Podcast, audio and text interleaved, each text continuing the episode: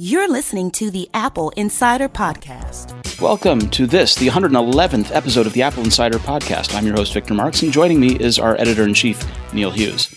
Hey, Victor, how's it going? Amazing. How are you today? Uh, amazing as well. Well, it's two of us.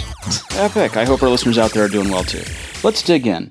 This is going to be an episode chock full of rumors and politics. Let's go ahead and start with rumors. So, I am looking forward to an iPhone 8. But I got to ask you a question. Are we going to, but before we talk about iPhone 8, are we going to get an iPhone 7S before we get an iPhone 8? Yeah, and and for long-time listeners, this will be a little bit of uh, redundancy, obviously. But for those of you who may not listen all the time, uh, or maybe aren't up to date on the rumors, the expectation this year is that we will get three iPhones. We will get a new flagship, a thousand dollar plus iPhone 8 with a completely new design and all kinds of new technology, which is why it'll be so expensive.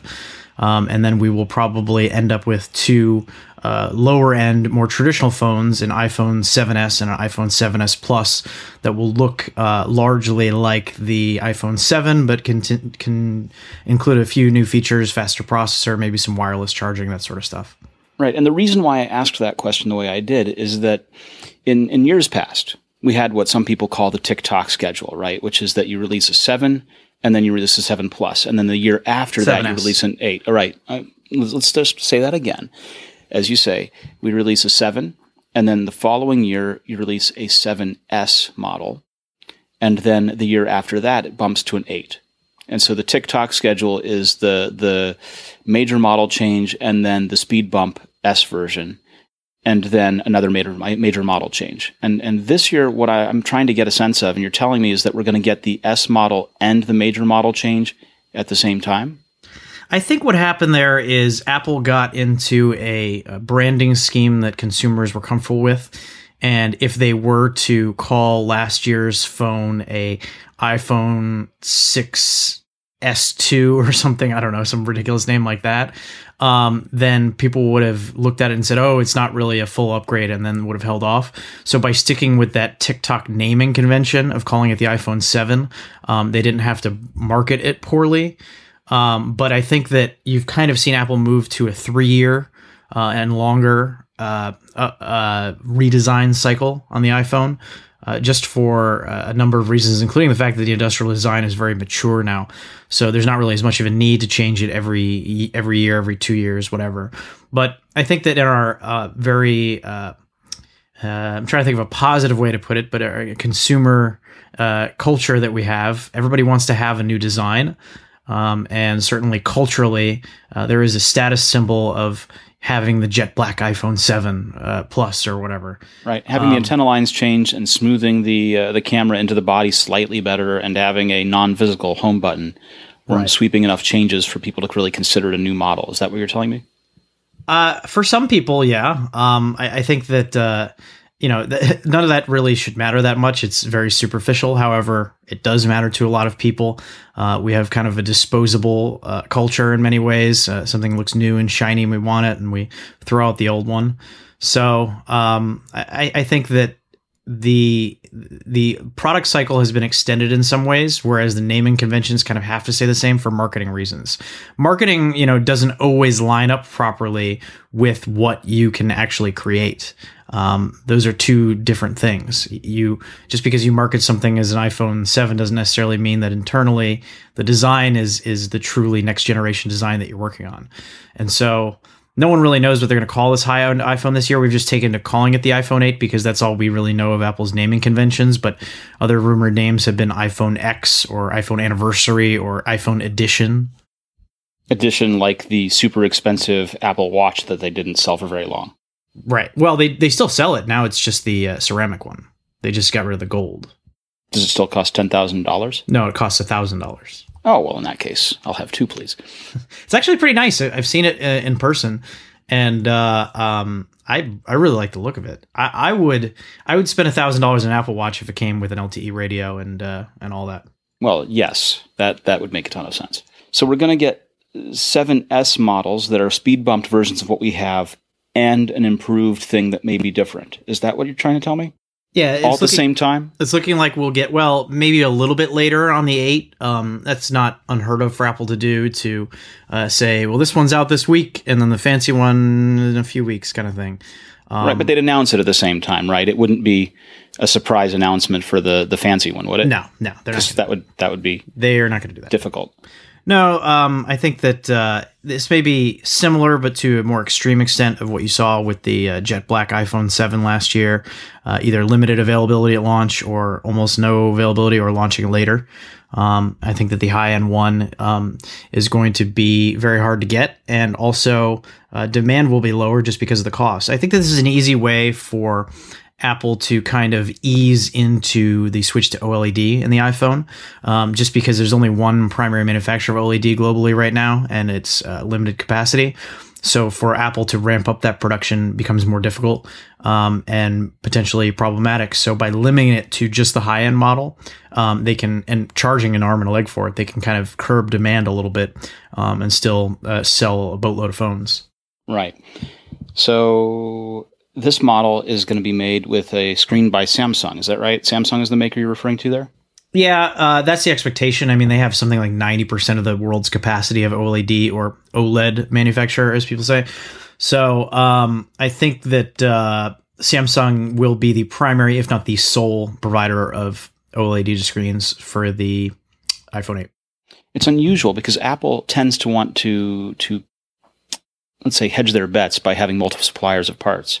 They do where they can, but it takes time sometimes. Uh, don't forget that for many years, Samsung was the sole manufacturer of the A series chips for all of Apple's mobile devices.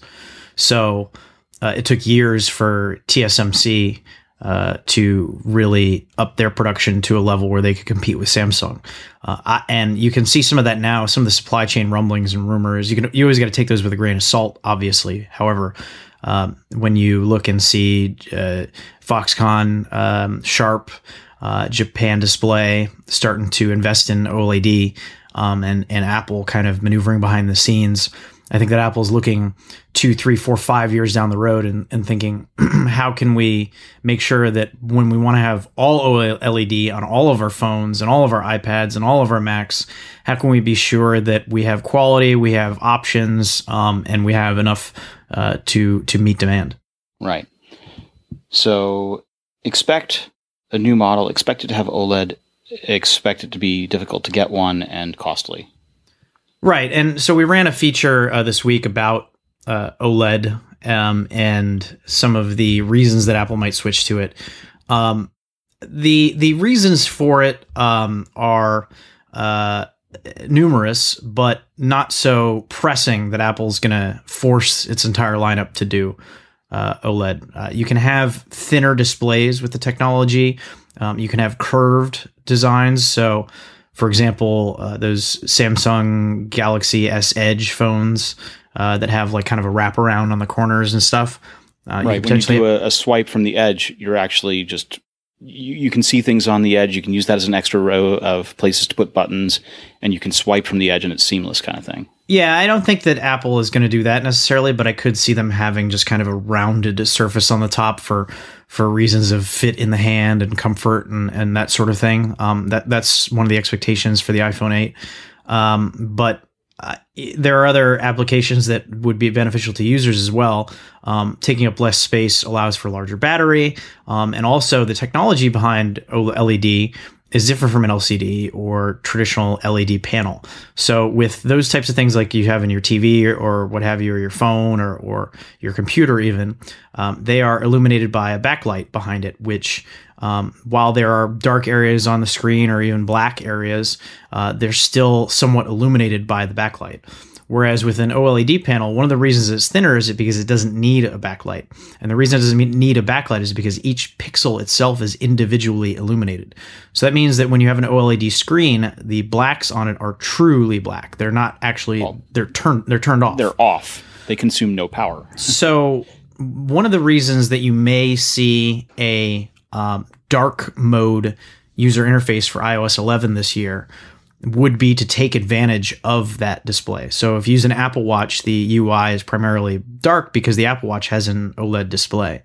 Um, and so I would expect that if there is an iPhone 8 with a OLED display, that you will see per- per- perhaps an optional uh, dark mode user interface for the iPhone to really eke some more battery life out of it. Definitely.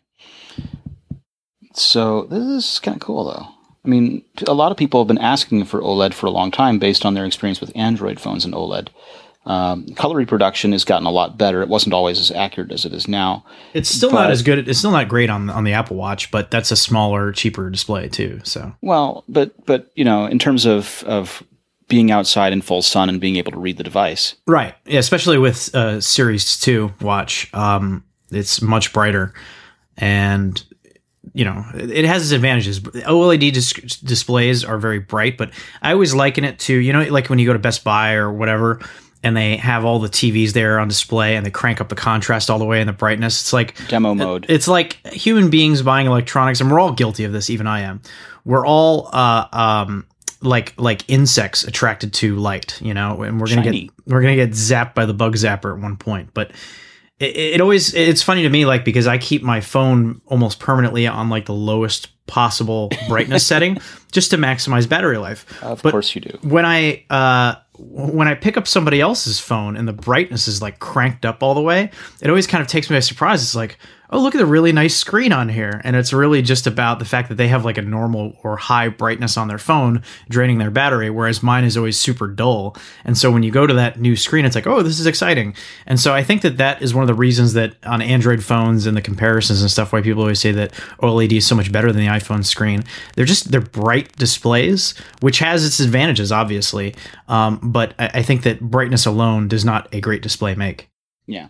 Now, it's it's interesting you mentioned that demo mode kind of thing for consumer electronics stores because how we use anything in those stores is completely irrelevant to how we actually consume them or use them in our day-to-day lives. Right.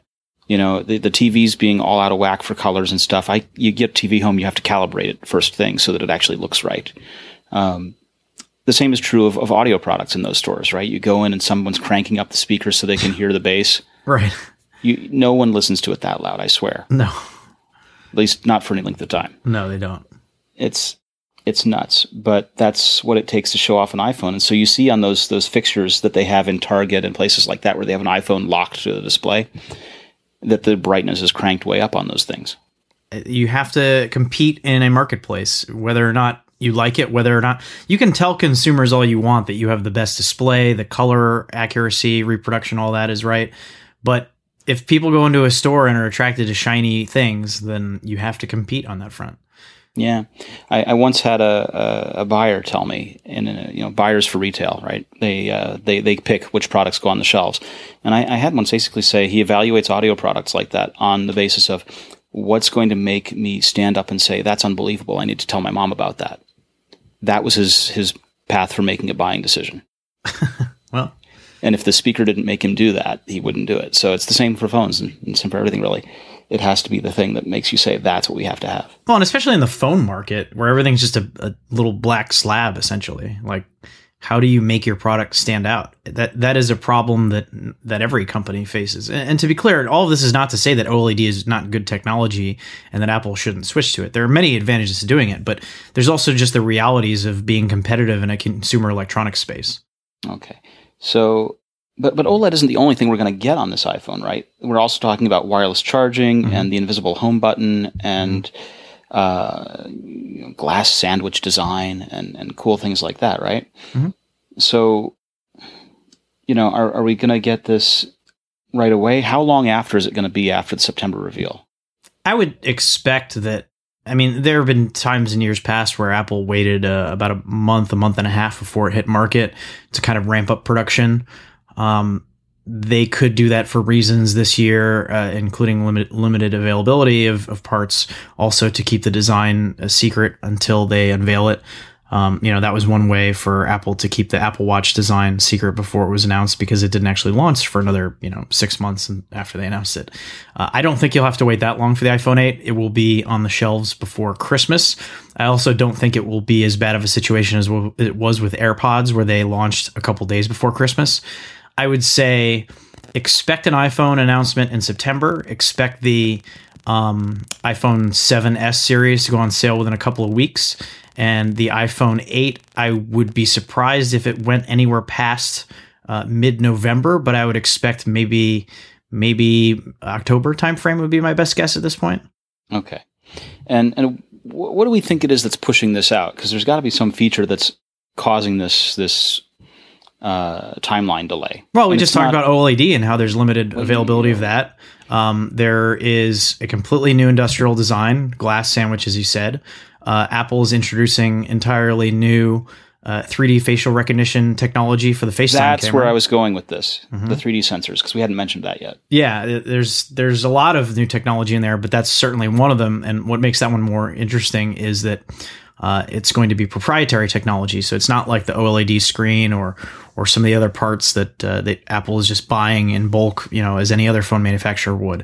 Uh, this is probably going to be a combination of some tweaked off the shelf hardware and uh, uh, some sort of uh, uh, programming that, that Apple is going to be doing on their end to customize this and, and turn it into a solution that nobody else has or can compete with right now. Um, and you've seen examples of this in the past where Apple will introduce things like Touch ID. Um, and I think this is going to be along the same lines where um, it's going to change in a lot of ways the way you use your phone, but also could prove to be a bottleneck for production. Right. And my comment on on something like that, where it's a feature like Touch ID, is the first generation of any of these things that they do is always good for what it does at that time, Right. But then prepare to buy a new phone when they develop what it can really do, kind of thing. You know, I think back to the iPhone 5S where it got Touch ID, but you weren't able to do Apple Pay, for example. Right. So we'll get this 3D sensing technology. We'll see what it can do. It'll be cool. And then I'm I'm almost positive they'll they'll refine it in the next version after because why would they stand still? And that's the one you'd want. And there's expectations that they're going to let developers tap into this 3D facing sensing technology on the FaceTime camera, but I wouldn't be surprised if you have to wait a year for that, just because um, that is kind of how Apple rolls. They do it nice and slow. Touch ID wasn't available to developers till a couple years or a year after it launched. Um, you know, support for some of these features takes some time to be opened up. I mean, developers still can't tap into the NFC chip on the iPhone, so. Uh, whether or not that 3D facing f- sensing facial recognition technology is available to, develop, to developers at launch is a big question that I have going into it because I can see the pros and cons of it. The limited uh, use case of it for what Apple would offer, which would essentially be, you know, uh, logging into your phone and, and some Snapchat like video features um, is is the basically the furthest I could see Apple going with it at launch. But if they open it up to developers, uh, then that could be a big uh, game changer. Definitely. All right. Now, one of the quick articles that I wanted to talk about is something that Roger published about Siri. You know, we, we, we beat up a lot on Apple about Siri. Many people do. But Siri is available in 21 languages across 36 countries. And Cortana is, supports eight languages across 13 countries, and Google Assistant, which is the one that replaces Google now, if anyone can keep up, speaks only four languages. And Alexa is available in English and German. So, as much as people like to pick on Siri for not being a very good speech assistant, it does quite a lot. Um, so, what they do when they, they want to add a new language to it, and this is just interesting to me, that's why I'm taking time on it, is that Apple starts by having people read passages in a variety of accents and dialects, and then these passages are transcribed manually so that computers know what they're supposed to be learning. And after being supplemented with a huge number of sounds captured in a range of voices, they build a language model that tries to predict word sequences. After they have all the data, they, they release dictation. They, uh, they don't actually go full on to Siri, they go with dictation first. And then after dictation support works, they release the language. Yeah, it's, I it's think it's interesting. cool. I I can't I can't speak to the uh, abilities of Siri in other languages because, like a typical uh, American, I only speak one language, unfortunately. But um, yeah, That's me saying I shame have, on you. I, I was I took about eight years of Spanish when I was a kid, but without any actual use of it in my daily life, it just kind of goes away. So, um, yeah, I, I can't speak to how well Siri performs in other languages. I will say it has a long way to go in English, though. Well, there there are a couple of different parts of this, right? There's the recognition part, and then there's the processing and finding the answer, right? And you'll have different failures uh, as you ask a question. You'll get the failure where it doesn't understand and, and transcribe properly what you said, That's one failure. The other failure is the one where it transcribes properly what you said. It knows exactly what you said and then responds with, I can't find anything about this. Would you like to search the web? And then there's also server errors where you t- ask it something and it goes, I can't help you right now, even though it hears you accurately. Yeah, but that's that's um, a separate problem from the AI problems involved. That's a, Right. a availability problem. Kind But of that happens those. on perfectly good connections all the time for me. So, You're in New York. yeah, well.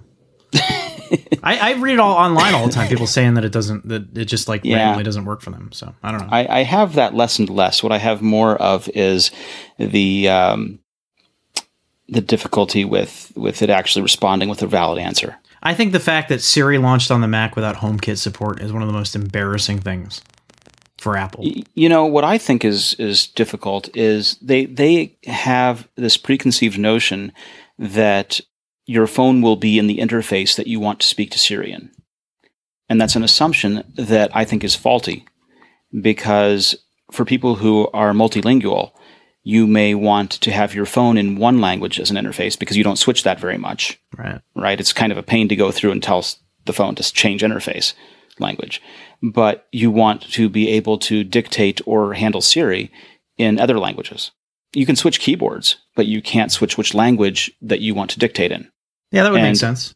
And when you try and speak in the other language, if, if you're set, if your phone interface is, for example, set to English, and you start dictating in Hebrew, for example, um, it doesn't know what to do with it. It has no idea. If you switch the phone's interface to Hebrew and dictate in Hebrew, it works perfectly. If you try and dictate in English, it again doesn't know what to do with it. Yeah, that seems like something that, that they should be able to add, but I mean, I'm not holding my breath at this point. No, I understand, but but it's still it's um, you know the, you know a valid use case would be something like uh, Switzerland, where Switzerland has two languages, German and French, Right. and you speak both. But if your phone is set as one as the primary one, then that's the one you get to dictate in. Yeah. this is dumb. Certainly in uh, Quebec as well. That there you are. All right, let's move along. I want to talk about these headphones you reviewed. Go on, tell me about them.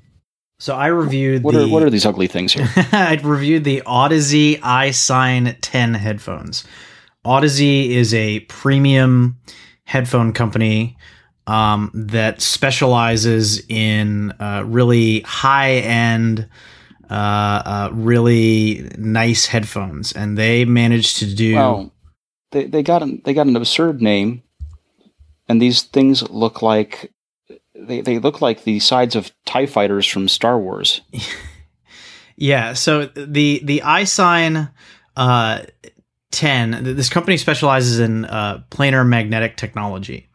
And basically, what that is is uh, using magnets with a membrane in between to get a more uniform sound. So, when you have a traditional headphone or speaker or whatever, uh, there's a central point um, on the membrane that that moves. Uh, with magnets on each side, you can have essentially the entire membrane move, which uh, which on a small scale means uh, that when it comes to your ears, uh, you get a more uniform and a more dynamic sound. Now, this technology has for years been in larger headphones, including from companies like Audeze, um, and they are generally big on ear can style headphones because if you think about the space that it takes to build that type of technology, it's just large. So this company somehow managed to cram this stuff down into uh, I can't really call them um, uh, earbuds per se, but I called them for the headphone review in ear because they are small enough and light enough that you could use them without the clips that come with them, and they'll and they'll, they will stick in your ear. They have like a, a little piece that goes in your ear, and then a lot of it rests on the outside because that's where they had to put the the membrane and the magnets to to to make the sound, and uh, they look a little ridiculous. I'm not going to lie. Um, all, and- all they're missing is a blue LED, and you'll look like a Cyberman from uh, from Doctor Who. thank goodness there are no blue LEDs on these because they're wired. But blue LEDs flashing on every device are like the bane of my existence. Like I take like duct tape and put it over everything. Black masking tape. Oh yeah, Black electrical tape. masking tape. Ugh. I'll just grab whatever I can. But like I have a pair of um, headphones from uh, uh, Turtle Beach that are 5.1 gaming headphones that sometimes they'll use, you know, just not to wake anybody up while playing a game or watching TV or whatever. And they have just on the right side a pulsing blue light that is so bright that it illuminates the room. Like I can see the just like imagine you're trying to watch a movie and just a blue light keeps flashing like an airplane's about to land or something. So I had to cover it up with tape, and it turns out it's the power button too. So I have a piece of tape over the power button that I have to lift up. it. it's so stupid. But anyhow, don't, don't get me started on that. Uh, these headphones look ridiculous, as people in our comments and on Twitter noted. They, they are not your normal headphones. They look this way for a reason. Now, the aesthetics of the TIE fighter aside, uh, the, the outside of the ear has to be so large just because I don't think that they could physically shrink it down any more than they have. But the end result is uh, pretty outstanding pair of headphones. Uh, they connect through uh, the lightning cable on your iPhone or your iPad.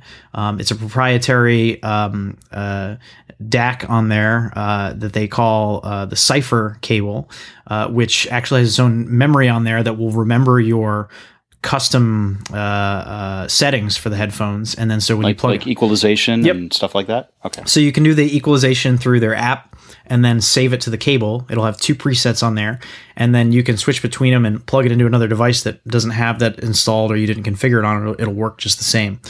Um, eh, but I found that the out of the box settings were fine enough. But then again, if you're the type to spend four hundred dollars on in ear headphones uh, like this, then you probably you know are the type that would want to customize it or, or do some f- sort of custom setting like that. But uh, yeah, I mean they're they're not cheap.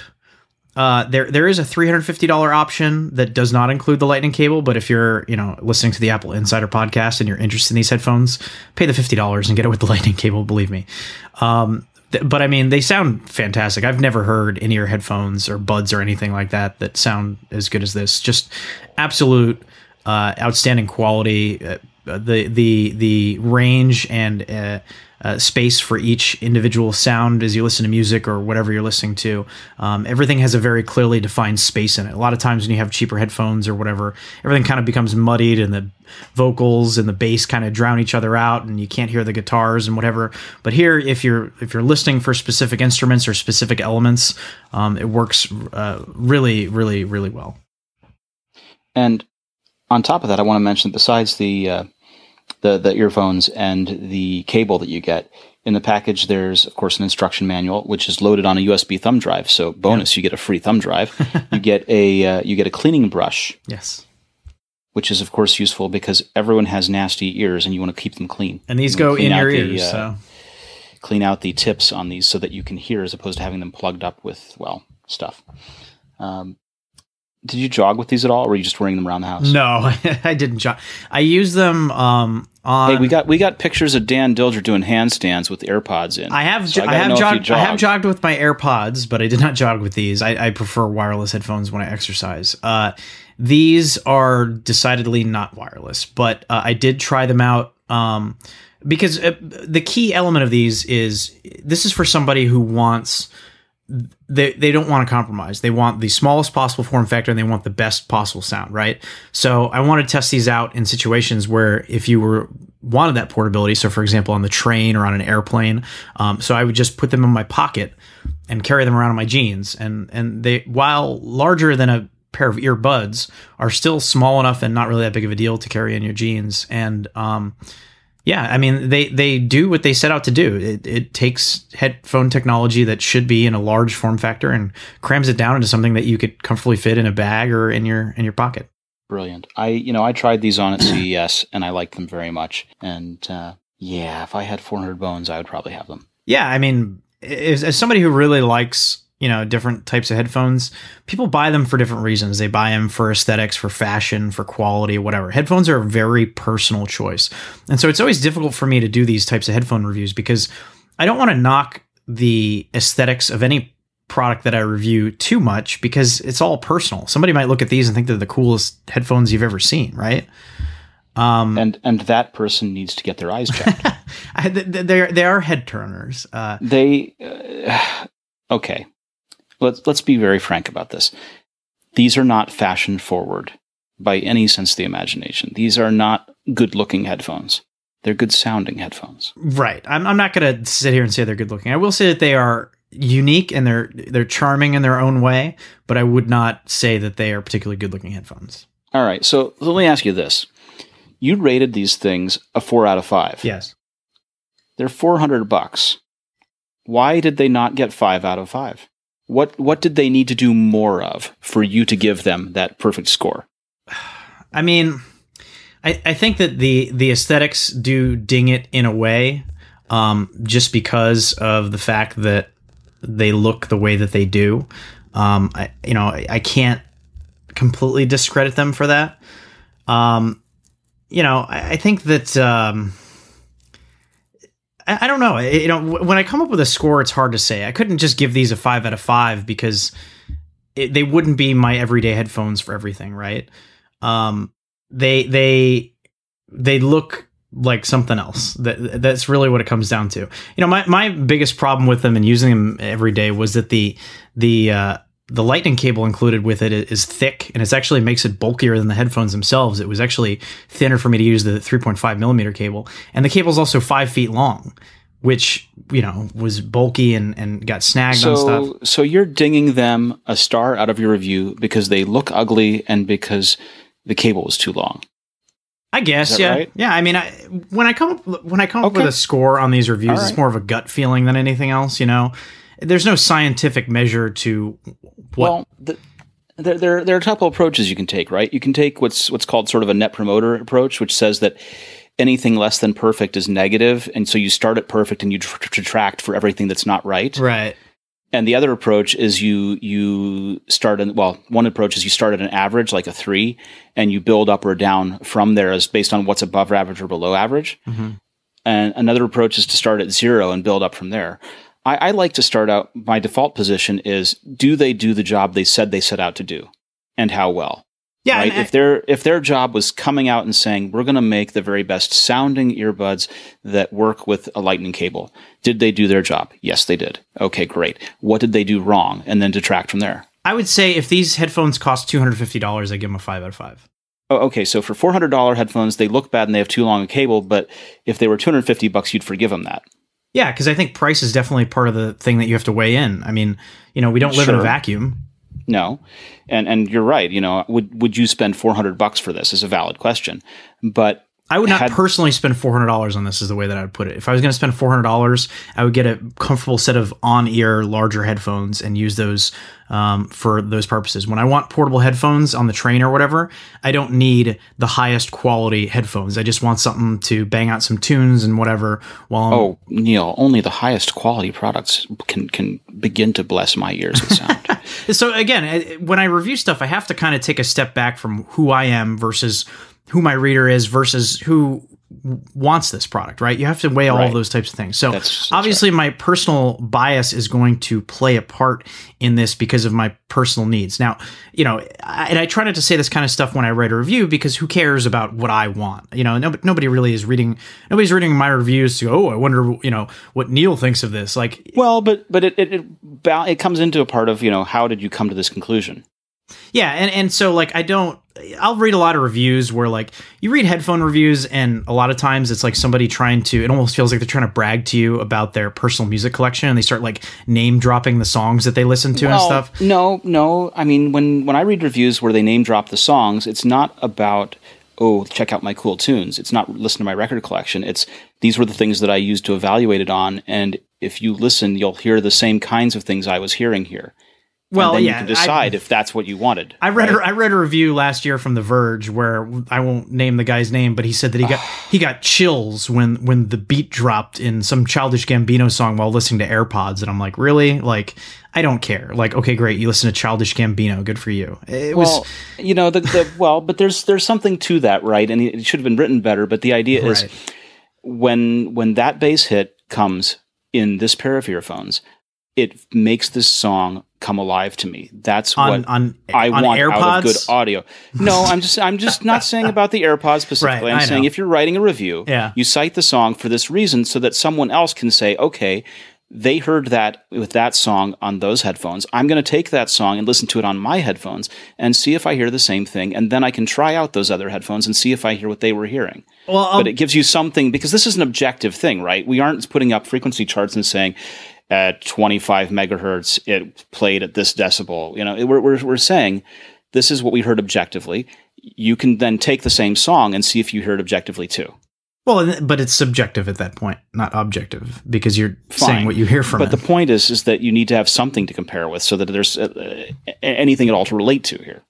Well, most of the stuff I listen to sounds like it was recorded in somebody's garage, anyhow. So I don't really know that it matters to too many people what my musical taste is. Right, and and good audio reviews will name a range of different genres with a number of different recording engineers. So you'll get you'll get a classic rock song, you'll get something out of a Criterion collection, you'll get some piece of classical music, you'll get a broad range of things so that you can see how it performs across different genres and different recording engineers. And we are not headphone insider, we are Apple insider, and so the purpose speak for yourself, Neil. Speak for yourself. The purpose of the review, because I am not, I'm certainly not a, a while I like headphones, I am certainly not qualified to the degree of someone who reviews them for a living would, and so I prefer, even though I do address the sound quality there, and the sound quality is outstanding.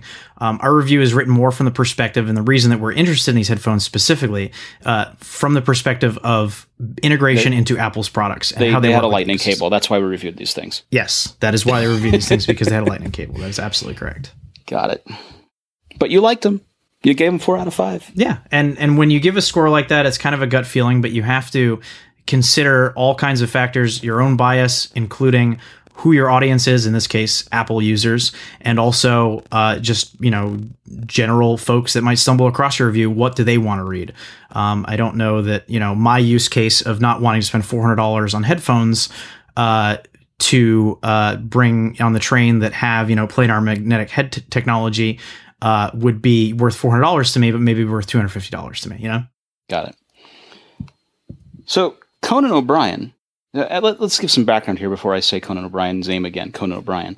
Um, so there's this this fellow in U.S. Congress. He's a uh, Republican representative named um, Jason Chaffetz, who attempted to explain the Republican health care plan by comparing its price to that of an iPhone. He, he said that that uh, Americans have choices; they've got to make a choice. So rather than getting that new iPhone that they just love and want to go spend hundreds of dollars on that, maybe should, they should invest in their own health care. now, First of all, this is an absurd statement. This is just bizarre because the cost of an iPhone is far, far, far less than the cost of healthcare in America. For our non-U.S. listeners, um, you, you, can spend anywhere from three hundred or so dollars up to thousand dollars a month on healthcare plans in America, depending on, of course, you know your general health and, and pre-existing histories and uh, uh, the kind of plan and coverage you sign up for and how many people you're covering in a family kind of thing. Uh, but it's it's nuts to say that you should withhold having an iPhone because you should pay for health insurance when the two aren't anywhere close in number. It's not even a direct comparison, anyhow. It's it's stupid. And and and so it kind of breaks down to basically saying poor people shouldn't have nice things is is what he's really saying there. It's uh, it's it's reprehensible.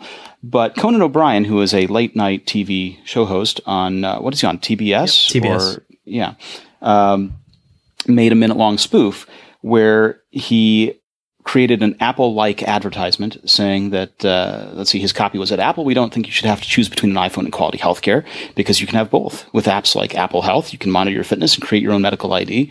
And then he started listing that uh, an imaginary iPhone could could assist with eye, ear, and throat exams and act as a thermometer with a five day internal forecast.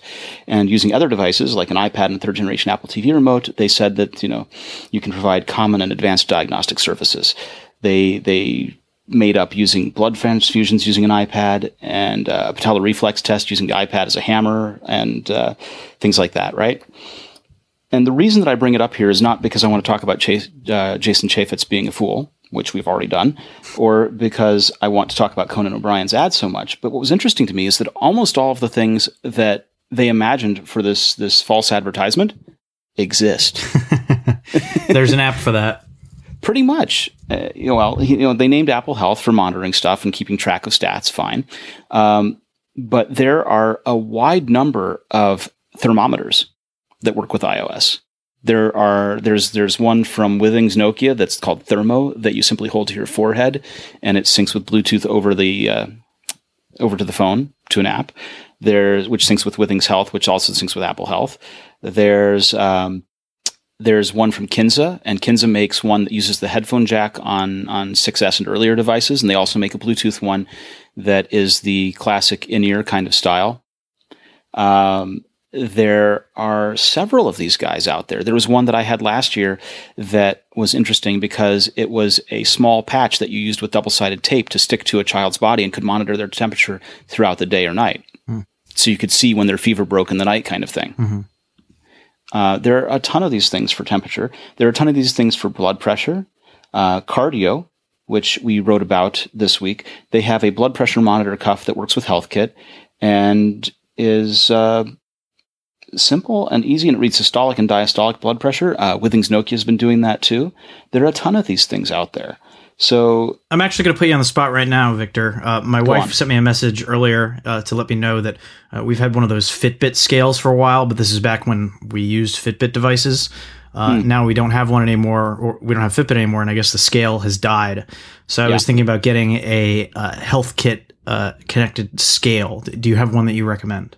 Uh, I would say the Withings Nokia one is the one to have. That does help. The old model, the it, it does, yeah. The uh, the old model was a WS30. They've since changed this to a. Uh, they've got two models now. Um, I, I have the older model, but I've seen the newer ones at CES. They have body cardio, and oh, let's see what's the price on this guy. It's so they have one that's uh, hundred and eighty dollars, and they have one that is going to be about 99, I believe, or 69. I can't recall. I will go with the cheaper model. uh, of course, but they, um, my recollection is they're, they're Bluetooth and Wi-Fi, and they automatically synchronize with their HealthMate app, and then from the HealthMate app they go to HealthKit, and that's the way that I use them. But it would have to right. sync with HealthKit through your phone, right? It couldn't do it like your phone would have to be nearby and connect over Bluetooth, I assume. Well, no, no, no. So what happens is because the scale is Wi-Fi, when you, you connect it with your phone over Bluetooth mm-hmm. and transfer the Wi-Fi details to the scale, the scale then syncs with the Withings cloud, and then the cloud comes back to your phone via Wi-Fi for the app, and then the app syncs to HealthKit. Got it. Cool. Neat. Okay. So you don't actually have to be near the scale for any of this to work. Cool. Well, except, except, for the initial except setup. for you know actually the initial setup, but except for no, actually no, but, stepping on the scale. Right. So they have two models. They have the body cardio that's one one seventy nine, and they have the body model which is ninety nine. Cool. And honestly, that that ninety nine dollar model will take care of your needs pretty much. Uh, they're both good products. Just looking to know how fat I am. That's all. Well, I mean, we can talk about that, but I mean, it's it's not about they, they do a little bit more than that, right? They do how fat you are, they do your BMI, um, they tell you the weather forecast when you're done measuring your weight, so you know what it's going to be like when you're getting dressed in the morning, kind of thing. Mm-hmm. Um, you get a high and a low, and icons for what the weather is for that. Um, if you use one of their activity trackers, it'll display the previous day's steps on there to see. You know, you can correlate your your um, steps with your weight. So your yesterday's steps were 8,000 steps, and today you've lost minus two pounds. Cool. Right? Today you're down two pounds, something like that. So you can see that that kind of relationship's happening. Um, they do weight, fat mass, muscle mass, uh, water, and bone mass. It's pretty comprehensive. Let's check. I know all you wanted was a bathroom scale, but hey, your wife put me on the spot, so well, there you go. There you go. Let's we'll see what we get. but that was that was my overriding point was that um, it's it's one of these things where where Conan says he's, he's doing this to try and be wacky and parody, but once again, the real world is too strange for the news to actually be funny. it is sad but true. It's, it's kind of amazing the Onion hasn't gone out of business yet with how wacky the world is right now. So Didi is a a ride hailing sort of automated taxi kind of thing in China that um, Apple invested in and they have opened a self driving car lab near Apple in California. Yeah, I, this is interesting because I wonder if it's a um, way for Apple to kind of indirectly do research on the self driving car. You know, one of the things is they have to get the proper permits and all that to approve to drive a car around around California as, or wherever. As Uber found out. Yes. So so I, I just wonder when I see this story, is the partnership with Didi a way for Apple to kind of hand off this and partner on this stuff without putting their name on it to maintain their secrecy. Well, and and we've seen that before where they've created uh, shell companies of things to to do all the research and then at the last minute switch it over to Apple's branding kind of thing. Right. And but this is a way for them to not only do a shell company, but to have an actual company that does, you know, all kinds of driving uh, around China uh, to use their data to build out a platform. For sure. Uh, We, we've seen that Project Titan, which is the name that, that we're using for all of their self driving efforts, has changed a lot as we've covered it, right? Right. It was going to be they're building a car or they're doing self driving efforts or anything like that. And and we've seen them have trouble trying to find different places to have tracks. Here, Didi's got the track going now, so Yep. it, it makes sense what you're telling me. Yeah. Interesting to me, just because I'm liking this. Charlie Miller, who who is a fellow who's known for remotely hacking a, a Jeep well in motion, um, was poached from Uber's self driving team to lead Didi's security and safety development teams. Also interesting, yes. I mean, I, I like the idea of the people who know how to, to hack these things being the people in charge of the security of them. Agreed. And uh, that was a very scary thing. So, the, the remote driving Jeep kind of thing was they were able to remotely control over a cellular network a, uh, a Jeep, I think it was a Grand Cherokee or one of these, um, while it was in motion on the highway. And they were able to do things like shut off the air conditioning and blast the heat. And they were able to lock the doors and keep the windows up. And uh, they were also able to shut off the engine and fire the brakes It's terrifying. on a highway. Oh my God. Yeah. Nightmare. Yeah. And uh, and of course Jeep learned their lesson from that and issued a firmware update. But but you don't really want to have your your car need that kind of a firmware update. Well, it goes back to what you were talking about with all these connected health devices. Do we really need everything to be connected? So the question is, what is the vision you're trying to get to? Right, and then you could say the same thing about connected home, where all those those webcams used the same default password and were able to be taken over. Right. So what is what is the use scene scenario here? Why, why would you want connected health? Well, for one thing, you want connected health to inform yourself and and better reach goals. Right. The other thing that you want to do is when we talk about CareKit, be able to feed that into research and development for medicine so that doctors can better know how to treat a condition. So there is a valid need for connected health, at least in some form. Yes. Um, connected car, we're not seeing it yet because we're, we're, we're talking about self driving. Okay, so now it makes sense to have things connected so that you can do traffic management and so that, that cars can be aware of each other and drive in swarms. Right now, we're at the early days where cars are going to be aware of themselves and and uh, navigate around obstacles, and every other thing moving is seen as an obstacle. Right. And uh, what we're going to get to in in a grander vision of this is that cars form networks, and that instead of everything else just being a dumb movable thing, everything else will report in, and they can collaboratively arrange traffic Yep. and traffic flows. And we're not there yet, but that there's a reason for things to be networked Correct. if we want that future. yes. Speaking of of awareness and and crystal balls, so there was this giant leak that uh, came out of a WikiLeaks CIA data dump, and among many things that it said, it said that there were a lot of vulnerabilities that the CIA had on uh, on iOS. Yeah, th- this was um, kind of a, a story that was blown out of proportion for a number of reasons. Um, it's important to remember that WikiLeaks is believed largely to be an arm of the Russian government, um, who is currently under investigation from uh, uh, the FBI uh, for potentially attempting to interfere with the U.S. election in 2016. So, Well, let's, the way let's that this give a little bit more context than that. WikiLeaks is is an organization that started out with on the the proposition that everything and anything that could should be leaked that could be leaked should be leaked. Right? They Right. they said that you know they they were the ones that leaked. Um, oh, I'm blanking on the name. It was this private in the U.S. Army who. Um, I can't believe I'm blanking on the name. Uh, Chelsea Manning. that's the one. Yes. Yeah. So so they were the ones that leaked that information. And at that time they were very very unpopular with US Republicans. Now of course they're they've they've switched around and are very very popular with US Republicans. So you you potentially really- as a result of a coordinated uh, campaign by the Russian government to uh, influence the election. Having said that, uh, and, and that is why I say that not to stir up a political firestorm here, but to give context in which you should take this information with a grain of salt.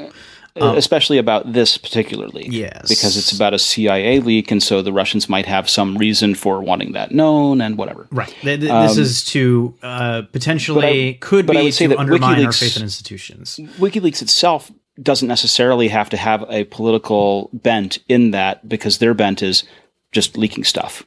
yeah, I mean, right. In theory, I I think that the reality of Thank it, the That's all I wanted to say get out of that. the, the reality the reality of this is um d- and I am not saying any of this to defend the CIA or, or their tactics or uh, the apparent Or spying WikiLeaks or anyone. I, I, I don't really have a side in all of this. If anybody comes out looking good, once again, it's Apple.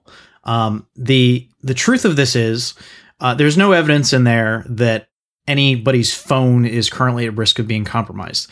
The threats that were uh, spelled out uh, very loosely in these documents that were released by WikiLeaks from the CIA uh, talk about a number of so-called zero-day exploits uh, for a number of platforms, including the iPhone. But in the case of the iPhone, um, the, the ones that were mentioned there are ones that have been patched or require physical access to the phone. So the problem with the way this was presented was WikiLeaks put it out and made it sound as though certain apps like WhatsApp and some other things were potentially compromised uh, remotely and that their data could be just accessed by the CIA. The truth of it is very different. Um, this is something where they would have to get physical access to your phone, would then compromise the overlying operating system, and then could get access to the apps and the data within the apps. Uh, that is not happening that we know of, at least to the average consumer. So, while y- people's thoughts on CIA spying and certainly the zero day exploits they were utilizing, which were in violation of a mandate from the Obama administration, which was that they should have a policy of disclosing zero day exploits to companies to allow them to patch holes, the CIA was instead paying for companies to keep them quiet and stockpiling these zero day exploits so they could use it for intelligence purposes. I think that the real story here is first of all, there's no major security threat to Apple. It's just evidence that the CIA is working to crack, which surprise, surprise, of course they are. Um, no one is surprised by that, right? and second of all, that the CIA was not in compliance with a uh, uh, executive order uh, or suggestion, I suppose it was not an order, but to uh, release these zero day exploits to the companies involved so they would have an opportunity to patch them as they are discovered. And instead, the CIA is actually paying money to uh, hacking organizations to buy these exploits so that they can use them for their own purposes of spying and whatever. Which, unfortunately, probably also isn't surprising once you talk about it, but is, is kind of annoying that they wouldn't follow the lead from the administration. None, none of this is surprising. I mean, this is the same uh, group of folks that really wanted Apple and other companies to leave a backdoor in their software so that in events of emergency, the FBI or whoever, the CIA. Well, no, could- no, no. We need to be careful because the FBI were the ones asking for that. Well, the NSA and CIA were saying no, don't. Well, when I say the same people, I meant just you know the intelligence community. But Spooks. yeah, I think that you know there's certainly um, there are legitimate reasons for people in the intelligence community want to have this information. They're they're coming at it from a perspective of security first. Um, and there are certain people uh, and certain w- walks of life and on certain ends of the political spectrum that may agree with that approach. I do not personally agree with that approach. Apple, as a company, does not agree with that approach, but it does not mean that it's necessar- necessarily the wrong approach. But it just comes down to a fundamental philosophical difference on how we treat people and the amount of trust that we place and the amount of personal freedom and the personal privacy that you have a right to as a citizen and as a consumer of goods. Right. Specifically, the leaks talked about 14 different iOS exploits, and most of them were eradicated by a reboot of the device. So if, if you reboot your device, you have effectively cleared most of these as exploits if you had them at all anyway. And the others were purged by a restore. So if you restore your device periodically to a fresh state, you will have also gotten rid of all of these things. Um, And the leaked documents were from late 2015, early 2016, which means they were out before iOS 10 was even announced. So Right. So if you have an if you have an iPhone five and are stuck on, uh, or if you're stuck on iOS five, or or on iOS nine, you you might have a reason to be concerned. if yeah, Uh, but there was another interesting one. They had a exploit for the airport devices. yep, they well they tried, yeah. They they decompiled Apple's code to install a rootkit into the flash storage of the airport. Yeah, it was It- it- pretty it's- extensive it's- hacking efforts. Again, Intriguing, right? again, if you're not if you're paying attention, you know, for the last I don't know. 60 years of, of the CIA and, and the US intelligence, you're not really that surprised by any of this. But um, yeah, I mean, uh, uh, of course, the CIA is going to try to to hack airport routers. It, it doesn't Yeah. it doesn't surprise me. They they also tried to compromise the EFI bootloader on uh, Mac OS. Right. And and that that's what they're going to do. That that is how intelligence agencies work. Um, the methods that they use, uh, while sometimes clandestine, have now been put out in the open thanks to this leak, and supposedly there's more to come. But there was a lot of scaremongering going on about Apple potentially being under attack or uh, compromised or dangerous in some way, and it's just not true. Yeah. What interesting is is they were trying to have the uh, to to inject data into internet traffic and have Little Snitch, which is an application that that shows you when data is being transferred. Um, they were trying to obscure it from that. But there's another application, one written by a fellow named Jonathan Zdziarski, who is on uh, on Twitter, and it's called Little, Little Flocker. And Little Flocker, instead of monitoring the the data transfer and telling you about it in the way that Little Snitch does, it asks you at every step of the way, would you like to grant permissions for this application to do this thing? And and so it sets up rules to gatekeep against applications doing weird things. Uh, for example, Microsoft Word is requesting access for the webcam, and you can say, "Well, no, I still want to use Word, but it's not going to use the webcam," and disallow that from happening. And Little Flocker would would it seems like prevent this kind of, of exploit from the CIA. And and it's important to draw the distinction too when you look at iOS. Many of these security functions and capabilities are already built into iOS as a platform. Um, it was designed from the beginning to be limited and to be as you know user transparent as possible. So you can open the settings app on your iPhone and go into privacy and see a whole list of services that applications need to request your uh, approval before they can access any of that information. Hmm And it's it's uh, fairly granular on iOS, where it will ask you location, it will ask you microphone, it will ask you camera, um, as opposed to Android, where it's pretty much all or none, and then you can go back through their settings application in uh, in Android and make it more granular for applications. Um, Apple released a statement. They said that that Apple is deeply committed to safeguarding our customers' privacy and security. The technology built in today's iPhone represents the best data security available to consumers, and we're constantly working to keep it that way. So they have nearly 80% of users running the latest version, and that pretty much almost everything in these leaks has already been patched within the latest iOS. They're going to continue to work to rapidly address any identified vulnerabilities, and they, they encourage you, our listeners, to keep current. Yep, it's not as big of a story as it was made out to be from an Apple perspective, but it is a big story and how you fall on privacy and, and government snooping and uh, national security and those types of issues. Well, and that brings us to the close of another episode of Apple Insider Podcast. I encourage all of our listeners, hey, you guys out there, please feel free to go ahead and and like and give us reviews on iTunes and send us email. We like getting your email. We like talking to you guys and uh, and also reading your letters in the podcast. Neil, where can people find you on the internet? Uh, you can read me on appleinsider.com and you can find me on Twitter at this is Neil, N E I L. I'm your host, Victor Marks, and thank you for listening. We'll be back next week with more.